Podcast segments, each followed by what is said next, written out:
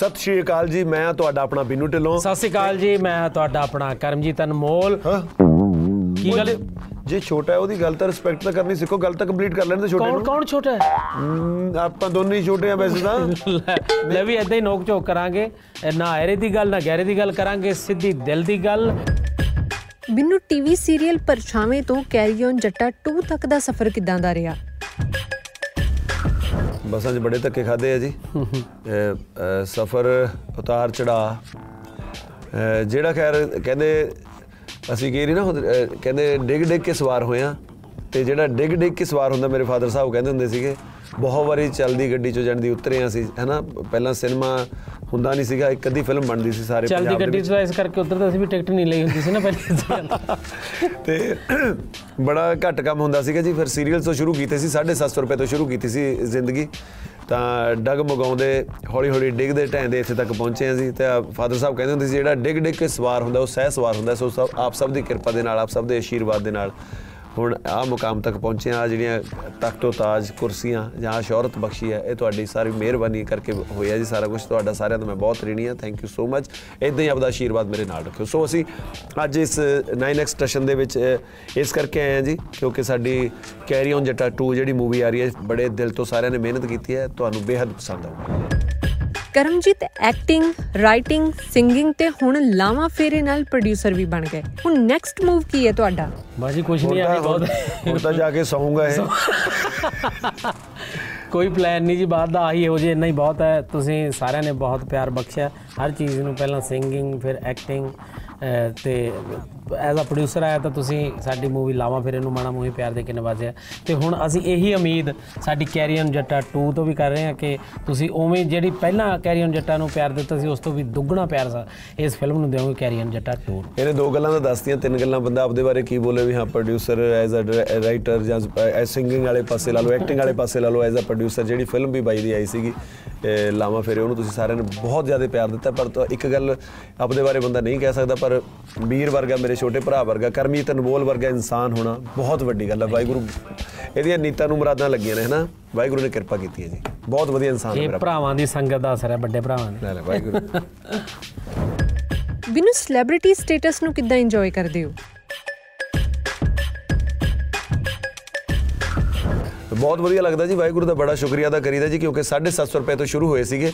ਜਦੋਂ ਤੁਸੀਂ ਆਪਦੇ ਵਧੀਆ ਤੋਂ ਵਧੀਆ ਦਿਨ ਨੂੰ ਸਭ ਤੋਂ ਮਾੜੇ ਦਿਨ ਨਾਲ ਕੰਪੇਅਰ ਕਰਦੇ ਹੋ ਤਾਂ ਉਹਦੇ ਵਰਗੀ ਖੁਸ਼ੀ ਨਹੀਂ ਮੇਰੇ ਖਿਆਲ ਹਾਸਲ ਹੁੰਦੀ, ਕਿਉਂਕਿ ਜੇ ਇੱਕ ਵਧੀਆ ਦਿਨ ਹੁੰਦਾ ਹੈ, ਤੁਸੀਂ ਇੱਕ ਟਾਰਗੇਟ ਰੱਖ ਲੈਂਦੇ ਹੋ ਵੀ ਹਾਂ ਮੈਨੂੰ ਇੰਨੇ ਪੈਸੇ ਮਿਲੇ ਜਾਂ ਇੰਨਾ ਵਧੀਆ ਮੈਂ ਇੰਜੋਏ ਕੀਤਾ। ਪਰ ਜਦੋਂ ਉਹਦੇ ਚੋਂ ਘਾਟ ਆਉਂਦੀ ਹੈ ਫਿਰ ਤੁਸੀਂ ਤੁਹਾਡਾ ਦਿਲ ਟੁੱਟਦਾ ਹੈ। ਪਰ ਦਿਲ ਤੋੜਨ ਦੀ ਕਦੇ ਲੋੜ ਨਹੀਂ। ਹਮੇਸ਼ਾ ਮਾੜੇ ਤੋਂ ਮਾੜੇ ਦਿਨ ਨਾਲ ਕੰਪੇਅਰ ਕਰੋਗੇ ਤਾਂ ਹਰ ਦਿਨ ਉਦੋਂ ਵਧੀਆ ਹੈ ਜੀ। ਵਾਹਿਗੁਰੂ ਦਾ ਬੜਾ ਸ਼ੁਕਰੀਆ ਅਦਾ ਕਰਦਾ। ਉਹ ਜਦੋਂ 750 ਰੁਪਏ ਮੇਰੀਆਂ ਸਾਰੇ ਮਹੀਨੇ ਦੇ ਵਿੱਚ ਪੰਜ ਜਾਂ ਸੱਤ ਦਿਹਾੜੀਆਂ ਲੱਗ ਜਾਂਦੀਆਂ ਸੀਗੀਆਂ ਤਾਂ ਉਦੋਂ ਫਰੂਟ ਵੀ ਘਰੇ ਆ ਜਾਂਦਾ ਸੀਗਾ। ਬੜਾ ਆਨੰਦ ਲਈਦਾ ਸੀ। ਬਹੁਤ ਦਾਤੇ ਦਾ ਸ਼ੁਕਰੀਆ ਅਦਾ ਕਰੀਦਾ ਸੀਗਾ ਪਰ ਆਹ ਦਿਨ ਦਾਤੇ ਨੇ ਦਿਖਾਏ ਨੇ ਤਾਂ ਸ਼ੁਕਰੀਆ ਦਾ ਹਰ ਪਲ ਕਰਦੇ ਮੈਂ ਥੱਕਦਾ ਨਹੀਂ। ਵਾਹਿਗੁਰੂ ਦਾ ਬੜਾ ਸ਼ੁਕਰੀਆ ਦਾ ਆਪ ਸਭ ਦਾ ਆਸ਼ੀਰਵਾਦ ਹੈ ਜੀ ਇੱਥੇ ਤੱਕ ਪਹੁੰਚਾਉਣ ਦੇ ਵਿੱਚ। ਕਰਮਜੀਤ ਫ੍ਰੀ ਟਾਈਮ 'ਚ ਕੀ ਕਰਨਾ ਪਸੰਦ ਕਰਦੇ ਹੋ? ਸਪੇਅਰ ਪਾਰਟ ਦੇ ਕੰਮ ਕਰਦਾ ਜੀ। ਸਪੇਅਰ ਟਾਈਮ ਦੇ ਵਿੱਚ ਮੈਂ ਫੈਮਿਲੀ ਦੇ ਨਾਲ ਰਹਿਣਾ ਚਾਹੁੰਦਾ ਜੀ ਕਿਉਂਕਿ ਬਹੁਤ ਘੱਟ ਟਾਈਮ ਮਿਲਦਾ ਅੱਜ ਕੱਲ ਫੈਮਿਲੀ ਦੇ ਨਾਲ ਰਹਿਣ ਦਾ। ਔਰ ਜਦੋਂ ਵੀ ਮੈਂ ਫ੍ਰੀ ਹੁੰਨਾ ਵੈਸੇ ਵੀ ਮੈਂ ਆਪਣੀ ਫੈਮਿਲੀ ਨਾਲ ਹੀ ਬੱਚਿਆਂ ਨਾਲ ਆਪਣੇ ਵਾਈਫ ਨਾਲ ਘਰੇ ਬੈਠ ਕੇ ਇੰਜੋਏ ਕਰਦਾ ਸਾਰਾ ਟਾਈਮ ਬਿੰਨੂ ਫਿਊਚਰ ਵਿੱਚ ਕਿਸ ਪ੍ਰੋਜੈਕਟ 'ਚ ਲੀਡ ਰੋਲ ਕਰ ਰਹੇ ਹੋ? ਵਧਾਈਆਂ ਜੀ ਵਧਾਈਆਂ ਜੀ ਵਧਾਈਆਂ। ਸਾਡੇ ਆਪਦੇ ਪ੍ਰੋਡਕਸ਼ਨ ਹਾਊਸ ਦੀ ਮੂਵੀ ਹੈ ਜੀ A and A advisers and ਨੋਟੀਮੈਨ productions ਸਾਡਾ ਜੁਆਇੰਟ ਵੈਂਚਰ ਹੈ ਜੀ ਇਹ। ਜਿਹਦੇ ਵਿੱਚ ਸਾਰੇ ਜਿਵੇਂ ਮੇਰਾ ਕਰਮਜੀਤ ਵੀਰਾ ਗੁਰਪ੍ਰੀਤ ਘੁੱਗੀ ਭਾਜੀ ਜਸਵਿੰਦਰ ਭੱਲਾ ਭਾਜੀ ਬੀਐਨ ਸ਼ਰਮਾ ਭਾਜੀ ਤੇ ਗੋਜਸ ਜੀ ਨੂੰ ਤੁਸੀਂ ਬੜਾ ਪਸੰਦ ਕੀਤਾ ਜੀ ਸਾਡੀ ਵੇਖ ਬਰਾਤਾਂ ਚੱਲੀਆਂ ਦੇ ਵਿੱਚ ਕਵਿਤਾ ਕੌਸ਼ਿਕ। ਉਹ ਸਾਡੇ ਨਾਲ ਹੈ ਜੀ ਵਧਾਈਆਂ ਜੀ ਵਧਾਈਆਂ ਸਾਡੀ 13 ਜੁਲਾਈ ਨੂੰ ਰਿਲੀਜ਼ ਹੋਣ ਜਾ ਰਹੀ ਹੈ ਜੀ। ਸਮੀਪ ਕੰਗ ਜੀ ਇਹ ਕਰ ਰਹੇ ਸਮੀਪ ਕੰਗ ਜੀ ਨੂੰ ਨੇ ਡਾਇਰੈਕਟ ਕਰ ਰਹੇ ਨੇ ਜੀ। ਕਰਮਜੀਤ ਇੱਕ ਆਪਸ਼ਨ ਚੂਜ਼ ਕਰੋ। ਫੈਮਿਲੀ ਨਾਲ ਡਿਨਰ ਜਾਂ ਕੈਰੀ ਔਨ ਜੱਟਾ 2 ਦੀ ਸਟਾਰ ਕਾਸਟ ਨਾਲ dinner carry on Jatta 2 train ਨਾਲ ਤਾਂ ਕਾਫੀ ਦੇਰ ਦੇ ਰਹਿ ਰਹੇ ਹਾਂ ਜੀ ਫੈਮਿਲੀ ਨੂੰ ਘੱਟ ਟਾਈਮ ਦਿੱਤਾ ਜਾਂਦਾ ਹੁਣ ਅੱਜ ਕੱਲ ਬਿੰਨੂ ਕਾਲਜ ਕੰਟੀਨ ਦਾ ਕੋਈ ਇੱਕ ਕਿੱਸਾ ਜੋ ਬਹੁਤ ਫੇਮਸ ਹੈ? ਕੁਛ ਨਹੀਂ ਜੀ ਸ਼ਰਾਰਤੀ ਬੜੇ ਸੀਗੇ। ਤਾਂ ਮੈਂ ਦੇਸ਼ ਭਗਤ ਕਾਲਜ ਧੂਰੀ ਦੇ ਵਿੱਚ ਪੜ੍ਹਦਾ ਸੀਗਾ। ਤਾਂ ਉਸ ਵੇਲੇ ਦੀ ਸੁਣਾਉਣਾ ਤੁਹਾਨੂੰ ਤਾਂ ਮੈਂ ਕੰਟੀਨ ਦੇ ਵਿੱਚ ਕੰਟੀਨ ਦੇ ਮੂਹਰੇ ਬਹਿ ਜਾਂਦਾ ਤਾਂ ਜਿਹੜਾ ਵੀ ਆਉਂਦਾ ਤਾਂ ਹਰੇਕ ਨੂੰ ਕਮਿਸ਼ਨ ਤਾਂ ਨਹੀਂ ਕਹਿ ਸਕਦੇ ਉਹਨੂੰ ਜਾਂਦੀ ਪਿਆਰ ਲਾ ਲਓ ਜਾਂ ਸਤਿਕਾਰ ਲਾ ਲਓ। ਤਾਂ ਸ਼ਰਾਰਤੀ ਬੜਾ ਸੀਗਾ। ਜਿਹੜਾ ਵੀ ਬੰਦਾ ਆਉਂਦਾ ਸੀ ਜੇ ਆਪਦਾ ਮੱਠੀ ਜਾਂ ਬਾਲੂਸ਼ਾਹੀ ਜਾਂ ਆਮਲੇਟ ਜਾਂ ਐਗ ਖਾਣ ਆਉਂਦਾ ਸੀ ਜਾਂ ਦੁੱਧ ਪੱਤੀ ਪੀਣ ਆਉਂਦਾ ਸੀ ਤਾਂ ਉਹਨੂੰ ਅਸੀਂ ਪੰਜ ਸੱਤ ਜਾਣੇ ਹੁੰਦੇ ਨਾਲ ਹੀ ਉਹਨੂੰ ਕਹਿ ਦਿੰਦਾ ਵੀ ਕਹਿੰਦਾ ਮੈਂ ਇੱਕ ਦੁੱਧ ਪੱਤੀ ਦੇ ਦੋ ਕਹਿੰਦਾ ਇੱਕ ਨਹੀਂ ਸੱਤ ਕਹਿ ਇਹਨੂੰ। ਤਾਂ ਉਹ ਵਿਚਾਰਾ ਕਹਿ ਜਾਂਦਾ ਸੀ ਹੌਲੀ ਹੌਲੀ ਅਹ, ਜਿਹੜਾ ਸਟੂਡੈਂਟਸ ਦਾ ਉੱਥੇ ਜਿਹੜਾ ਤਮ ਸੀ ਉਹ ਘਟਣਾ ਸ਼ੁਰੂ ਹੋ ਗਿਆ। ਫਿਰ ਉਹ ਜਿਹੜੀ ਕੰਟੀਨ ਵਾਲੇ ਦੀ ਜਿਹੜੀ ਦੁਕਾਨ ਸੀਗੀ ਜੀ ਉਹ ਜਾਣੀ ਦੀ ਲਾਸਟ 100 ਕੁ ਰੁਪਏ ਤੇ ਆ ਗਈ 100 ਤੋਂ 50 ਤੇ ਆ ਗਈ। ਫਿਰ ਉਹ ਪ੍ਰਿੰਸੀਪਲ ਸਾਹਿਬ ਕੋਲੇ ਗਿਆ ਕਹਿੰਦਾ ਜੀ ਮੈਂ ਕੰਟੀਨ ਛੱਡਣੀ ਆ ਤੁਹਾਡੇ ਕਾਲਜ ਦੀ। ਉਹ ਕਹਿੰਦੇ ਗੱਲ ਤਾਂ ਦੱਸ ਵੀ ਗੱਲ ਹੋਈ ਕੀ ਹੈ? ਕਹਿੰਦੇ ਉੱਥੇ ਬਿੰਨੂ ਬੈਠਾ ਰਹਿੰਦਾ ਹੈ। ਤਾਂ ਪ੍ਰਿੰਸੀਪਲ ਸਾਹਿਬ ਨੇ ਮੈਨੂੰ ਬੁਲਾਇਆ ਕਹਿੰਦੇ ਵੀ ਤੂੰ ਉੱਥੇ ਬੈਠਾ ਰਹਿਣਾ ਮੈਂ ਕਿਹਾ ਜੀ ਤੁਸੀਂ ਐਂ ਦੱਸੋ ਕੰਟੀਨ ਹੁੰਦੀ ਕਾਹਦੇ ਵਾਸਤੇ? ਕਹਿੰਦੇ ਹਾਂ ਬੈਠਣ ਵਾਸਤੇ ਫ੍ਰੀ ਫ੍ਰੀ ਟਾਈਮਸ ਦੇ ਵਿੱਚ ਜਦੋਂ ਤੁਹਾਡਾ ਪੀਰੀਅਡ ਨਹੀਂ ਹੁੰਦਾ ਉਹ ਤੁਸੀਂ ਆ ਕੇ ਉੱਥੇ ਬੈਠ ਕੇ ਇੰਜੋਏ ਕਰ ਸਕਦੇ ਹੋ ਚਾਹ ਪਾਣੀ ਪੀ ਸਕਦੇ ਹੋ। ਮੈਂ ਕਿਹਾ ਫਿਰ ਮੈਂ ਉਹਨਾਂ ਟਾਈਮਾਂ 'ਚ ਹੀ ਬੈਠਾ ਹੁੰਦਾ। ਤਾਂ ਕੰਟੀਨ ਵਾਲਾ ਸੋਢੀ ਸਾਹਿਬ ਹੁੰਦੇ ਸੀਗੇ ਜੀ ਉਹਨਾਂ ਨੇ ਅਹ, ਉਹਨਾਂ ਨੇ ਸਾਈਡ ਤੇ ਬੁਲਾਇਆ ਵੀ ਇਹ ਤਾਂ ਬੜਾ ਢੀਠ ਹੈ। ਪ੍ਰਿੰਸੀਪਲ ਸਾਹਿਬ ਵੀ ਕੁਝ ਕਹਿ ਨਹੀਂ ਸਕੇ ਸ਼ਰਾਰਤੀ ਬੜੇ ਸੀਗੇ। ਤਾਂ ਸਾਨੂੰ ਬਾਹਰ ਗਿਆ ਤਾਂ ਸਾਡੀ ਆਪਸ ਦੇ ਵਿੱਚ ਸੰਧੀ ਫਿਰ ਇਹ ਹੋਈ ਫਿਰ ਜਿਹੜੇ ਲਾਸਟ ਵਾਲੇ 2 ਸਾਲ ਸੀ ਮੇਰੇ BA second and BA final ਤਾਂ ਉਹ ਜਿਹੜੇ ਕੰਟੀਨ ਵਾਲੇ ਸੋਢੀ ਸਾਹਿਬ ਸੀਗੇ ਘਰੋਂ ਜਿਹੜਾ ਘਰੋਂ ਮੇਰੀ ਇੱਕ ਤਾਂ ਰੋਟੀ ਆਉਂਦੀ ਹੁੰਦੀ ਸੀ ਤੇ ਦੋ ਟਾਈਮ ਮੈਨੂੰ ਦੁੱਧ ਪੱਤੀ ਤੇ ਨਾਲ ਮੱਠੀਆਂ ਮੁੱਠੀਆਂ ਜਿਹੜੇ ਅਸੀਂ ਪੰਜ ਸੱਤ ਜਣੇ ਸਾਨੂੰ ਮਿਲਦੀਆਂ ਹੁੰਦੀਆਂ ਸੀਗੀਆਂ। ਤੇ ਉਸ ਤੋਂ ਬਾਅਦ ਉਹਨਾਂ ਨੇ ਪਰ ਮੇਰਾ ਬੈਂਚ ਜਿਹੜਾ ਕਹਿੰਦੇ ਸੀ ਬੈਂਚ ਬਸ 100 ਕੁ ਮੀਟਰ ਦੂਰ ਡਾਲੇ ਬਾਕੀ ਨੂੰ ਆ ਲੈਣ ਦੇ ਥੋੜਾ ਰੁਕੀ ਨਾ। ਸੋ ਮੇਰਾ ਬੀਏ ਫਾਈਨਲ ਹੋਈ ਸੀ ਪਰ ਉਹ ਉਹ ਚੀਜ਼ਾਂ ਭੁੱਲਦੀਆਂ ਨਹੀਂ ਬੜਾ ਬੜਾ ਸਤਿਕਾਰ ਮੇਰਾ। ਮੈਂ ਵੀ ਜਦੋਂ ਯੂਨੀਵਰਸਿਟੀ ਬਿੰਨੂ ਕੋਲੇ ਆਉਂਦਾ ਸੀਗਾ ਤਾਂ ਮਿਲਦਾ ਉੱਥੇ ਹਾਂ ਕਰਮਜੀਤ ਕੀ ਖਾਏ ਪੀਏਗਾ? ਕਾਫੀ ਪੀਏਗਾ ਚਾਹ ਮੈਂ ਚੱਲ ਚਾਹ ਪੀ ਹਾਂ।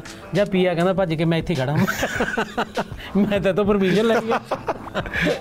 ਸ਼ਰਾਰਤੀ ਸੀਗੇ ਜੀ ਸ਼ਰਾਰਤਾਂ ਸ਼ਰਾਰਤਾਂ ਦੀ ਜ਼ਿੰਦਗੀ ਲੰਘ ਗਈ ਜੀ ਪਰ ਬੜਾ ਸਤਿਕਾਰ ਉਹਨਾਂ ਸਾਰਿਆਂ ਦਾ। ਉਹਨਾਂ ਚੀਜ਼ਾਂ ਤੋਂ ਸਿੱਖਣ ਨੂੰ ਬੜਾ ਕੁਝ ਮਿਲਿਆ ਜੀ ਉਹ ਸੋਢੀ ਸਾਹਿਬ ਤੇ ਉਹ ਸਾਡੇ ਪ੍ਰਿੰਸੀਪਲ ਸਾਹਿਬ ਤੇ ਸਾਰੇ ਜਿਹੜੇ ਵੀ ਸਟੂਡੈਂਟਸ ਨੇ ਉਹਨਾਂ ਤੋਂ ਚਲੋ ਐਂ ਲਾ ਲਓ ਜਿਨ੍ਹਾਂ ਜਿਨ੍ਹਾਂ ਤੋਂ ਦੁੱਧ ਪੱਤੀਆਂ ਪੀਤੀਆਂ ਨੇ ਜਾਂ ਸਮੋਸੇ ਖਾਦੇ ਨੇ ਸਾਰਿਆਂ ਤੋਂ ਮਾਫੀ ਹੱਥ ਬੰਨ ਕੇ। ਪੈਸੇ ਦੇ ਕੇ ਆਗ ਲੈਂਦੇ ਐ ਨਹੀਂ ਮਾਫੀ ਨਾਲ ਨਹੀਂ ਕਹਿਣਾ ਛੁੱਟਦਾ ਕਰਮਜੀਤ ਤੁਹਾਡਾ ਕੋਈ ਕਾਲਜ ਦਾ ਯਾਦਗਾਰ ਕਿੱਸਾ?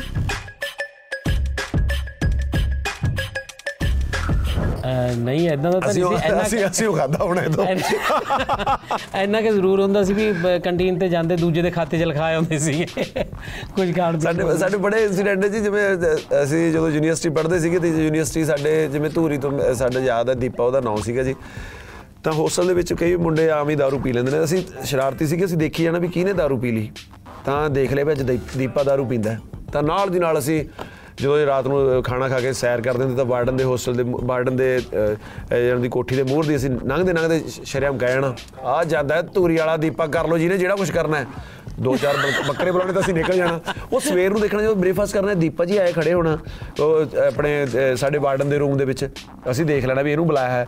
ਤੇ ਉਹਨੂੰ ਪੁੱਛਿਆ ਕਰਨ ਵਾਰਡ ਸਾਹਿਬ ਰਾਤ ਤੂੰ ਗਾਲਾਂ ਕੱਢ ਕੇ ਗਿਆ ਤੂੰ ਬਹੁਤ ਬਹੁਤ ਬੱਕਰੇ ਬੁਲਾਏ ਸਾਡੇ ਮੂੰਹ ਕਹਿੰਦਾ ਮੈਨੂੰ ਪਤਾ ਹੀ ਨਹੀਂ ਲੱਗਿਆ ਜੀ ਦਾਰੂ ਪੀਤੀ ਪੇਸ਼ੀਆਂ ਕਿਸੇ ਹੋਰ ਦੀਆਂ ਪਵਾ ਦਿੰਦੇ ਸੀਗੇ। ਕਰਮਜੀਤ, ਕੋਈ ਇੱਕ ਚੀਜ਼ ਜੋ ਤੁਸੀਂ ਕੈਰੀ ਔਨ ਜੱਟਾ 2 ਦੇ ਸੈੱਟ ਤੇ ਮਿਸ ਕੀਤੀ ਹੋਵੇ? ਮੈਂ ਸੇ ਸੀ ਕਿ ਮੇਰੇ ਕੋਲ ਡੇਟਸ ਬਹੁਤ ਘੱਟ ਸੀਗੀਆਂ, ਪਰ ਜੀ ਇੰਨਾ ਲੱਗਦਾ ਸੀਗਾ ਉੱਥੇ ਕੈਰੀਨ ਜੱਟਾ ਦੇ ਸੈੱਟ ਤੇ ਕਿ ਜਦੋਂ ਆਫ ਮਤਲਬ ਸਕਰੀਨ ਵੀ ਬ- ਬੈਠੇ ਗੱਲਾਂ ਬਾਤਾਂ ਬਹੁਤ ਹੁੰਦੀਆਂ ਸੀ, ਕਿਉਂਕਿ ਸਾਰੀ ਕਾਸਟ ਬੜੀ ਦੇਰ ਬਾਅਦ ਇਕੱਠੀ ਹੋਈ ਸੀ। ਔਰ ਸਾਰੇ ਭਰਾ ਹੀ ਆ ਜੀ, ਆਪਸ ਵਿੱਚ ਇੱਕ ਫੈਮਿਲੀ ਆ ਅਸੀਂ, ਹਨਾ? ਵੀ ਸਾਰੇ ਇੱਕ ਦੂਜੇ ਦਾ ਸਤਿਕਾਰ ਵੀ ਕਰਦੇ ਆ। ਔਰ ਉਹ ਬੜਾ ਮਿਸ ਕਰਦਾ ਸੀ ਮੈਂ ਜਦੋਂ ਸੈੱਟ ਤੇ ਨਹੀਂ ਹੁੰਦਾ ਸੀਗਾ। ਤੁਸੀਂ ਦੋਵੇਂ 9x ਸਟੇਸ਼ਨ ਦੇ ਫੈਨਸ ਲਈ ਕੈਰੀ ਔਨ ਜੱਟਾ ਦੇ ਕੋਈ ਦੋ ਫੇਮਸ ਡਾਇਲੌਗ ਬੋਲ ਦਿਓ ਢਿੱਲੋਂ ਨੇ ਕਾਲਾ ਕੋਟ ਐਵੇਂ ਨਹੀਂ ਪਾਇਆ ਰੀਠਿਆਂ ਨਾਲ ਧੋਖੇ ਪਾਇਆ। ਕਹਿੰਦਾ ਗੰਦੀ ਔਲਾਦ ਨਾਲ ਮਜ਼ਾ ਨਾ ਸਵਾਦ। ਉਹ ਤੁਹਾਡੀ ਭੈਣ ਦੀ ਮੇਰੀ ਭੈਣ ਦੀ ਜ਼ਿੰਦਗੀ ਬਰਬਾਦ ਕਰਤੀ ਤੁਸੀਂ। ਬਿਨੂੰ ਕਿਸੇ ਫਿਲਮ ਦਾ ਟਾਈਟਲ ਜੋ ਤੁਹਾਡੀ ਜ਼ਿੰਦਗੀ ਨਾਲ ਮਿਲਦਾ ਹੈ ਜ਼ਿੰਦਗੀ ਦੇਖੋ ਰਫਤਾਰ ਦਾ ਨਾਮ ਹੈ ਜ਼ਿੰਦਗੀ ਚੱਲਦੇ ਸਾਹਾਂ ਦਾ ਨਾਮ ਹੈ। ਇਸ ਕਰਕੇ ਮੈਂ ਆਪਣੀ ਜ਼ਿੰਦਗੀ ਨੂੰ ਆਪਦੇ ਸਾਹਾਂ ਦੇ ਨਾਲ ਆਪਣੀ ਜ਼ਿੰਦਗੀ ਨਾਲ ਰਿਲੇਟ ਕਰੂੰਗਾ। Carry on Jatta keep going carry on Jatta 2 ਦੇ ਸੈੱਟ ਤੇ ਕੌਣ ਸਭ ਤੋਂ ਜ਼ਿਆਦਾ ਲੇਟ ਆਉਂਦਾ ਸੀ? ਬਿਨੂ ਢਿੱਲੋਂ। ਬਿਨੂ ਢਿੱਲੋਂ। ਮੈਂ ਮੈਂ ਸਕਦੇ ਮੈਂ ਸ਼ਰੇਆਮ ਤੁਹਾਨੂੰ ਇੱਕ ਗੱਲ ਦੱਸਦਾ ਫ੍ਰੈਂਕਲੀ ਦੇਖੋ ਮੈਂ ਸਾਰਿਆਂ ਦੇ ਸਾਹਮਣੇ ਬੈਠਾ ਮੈਂ ਰੱਬ ਨੂੰ ਹਾਜ਼ਰ ਨਾਜ਼ਰ ਮੰਨ ਕੇ ਇਹ ਗੱਲ ਕਹਿਣਾ। ਹਾਜ਼ਰ ਨਾਜ਼ਰ ਮੰਨ ਕੇ ਪਰਮਾਤਮਾ ਨੂੰ ਇਹ ਗੱਲ ਕਹਿਣਾ। ਹੀ ਇਜ਼ ਦਾ ਪਰਸਨ ਜਿਹੜਾ ਸੈੱਟ ਦੇ ਉੱਤੇ ਸਭ ਤੋਂ ਪਹਿਲਾਂ ਆਉਂਦਾ ਸੀ। ਕੈਰੀ ਔਨ ਜੱਟਾ 2 ਦੇ ਸੈੱਟ ਤੇ ਲੰਚ ਬ੍ਰੇਕ ਦੀ ਉਡੀਕ ਕਿਹਨੂੰ ਸਭ ਤੋਂ ਜ਼ਿਆਦਾ ਹੁੰਦੀ ਸੀ?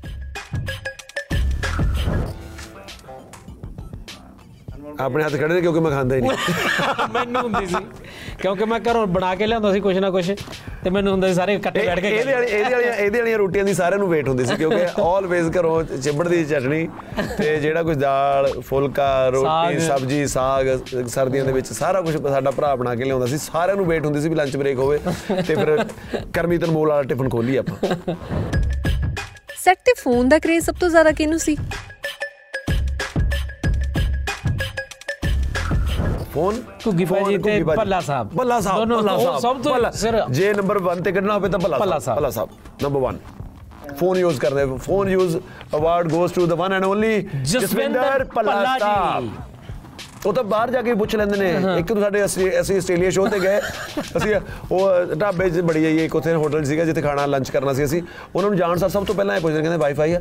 ਉਹ ਕਹਿੰਦੇ ਨਹੀਂ ਵਾਈਫ ਤਾਂ ਬਾਅਦ ਦੇ ਵਿੱਚ ਆਉਣਗੇ ਪਰ ਤੁਸੀਂ ਕਿਉਂ ਪੁੱਛ ਰਹੇ ਕਿ ਨਹੀਂ ਕਹਿੰਦੇ ਮੈਂ ਤਾਂ ਵਾਈਫਾਈ Wi-Fi ਪੁੱਛਿਆ ਵੀ। ਵਾਈਫਾਈ ਉਹਨੂੰ ਵਾਈਫਾਈ ਚਾਹੀਦਾ ਨੈਟ ਚਾਹੀਦਾ that's it Sonam Bajwa makeup ਤੇ ਕਿੰਨਾ ਟਾਈਮ ਲਾਉਂਦੇ ਨੇ?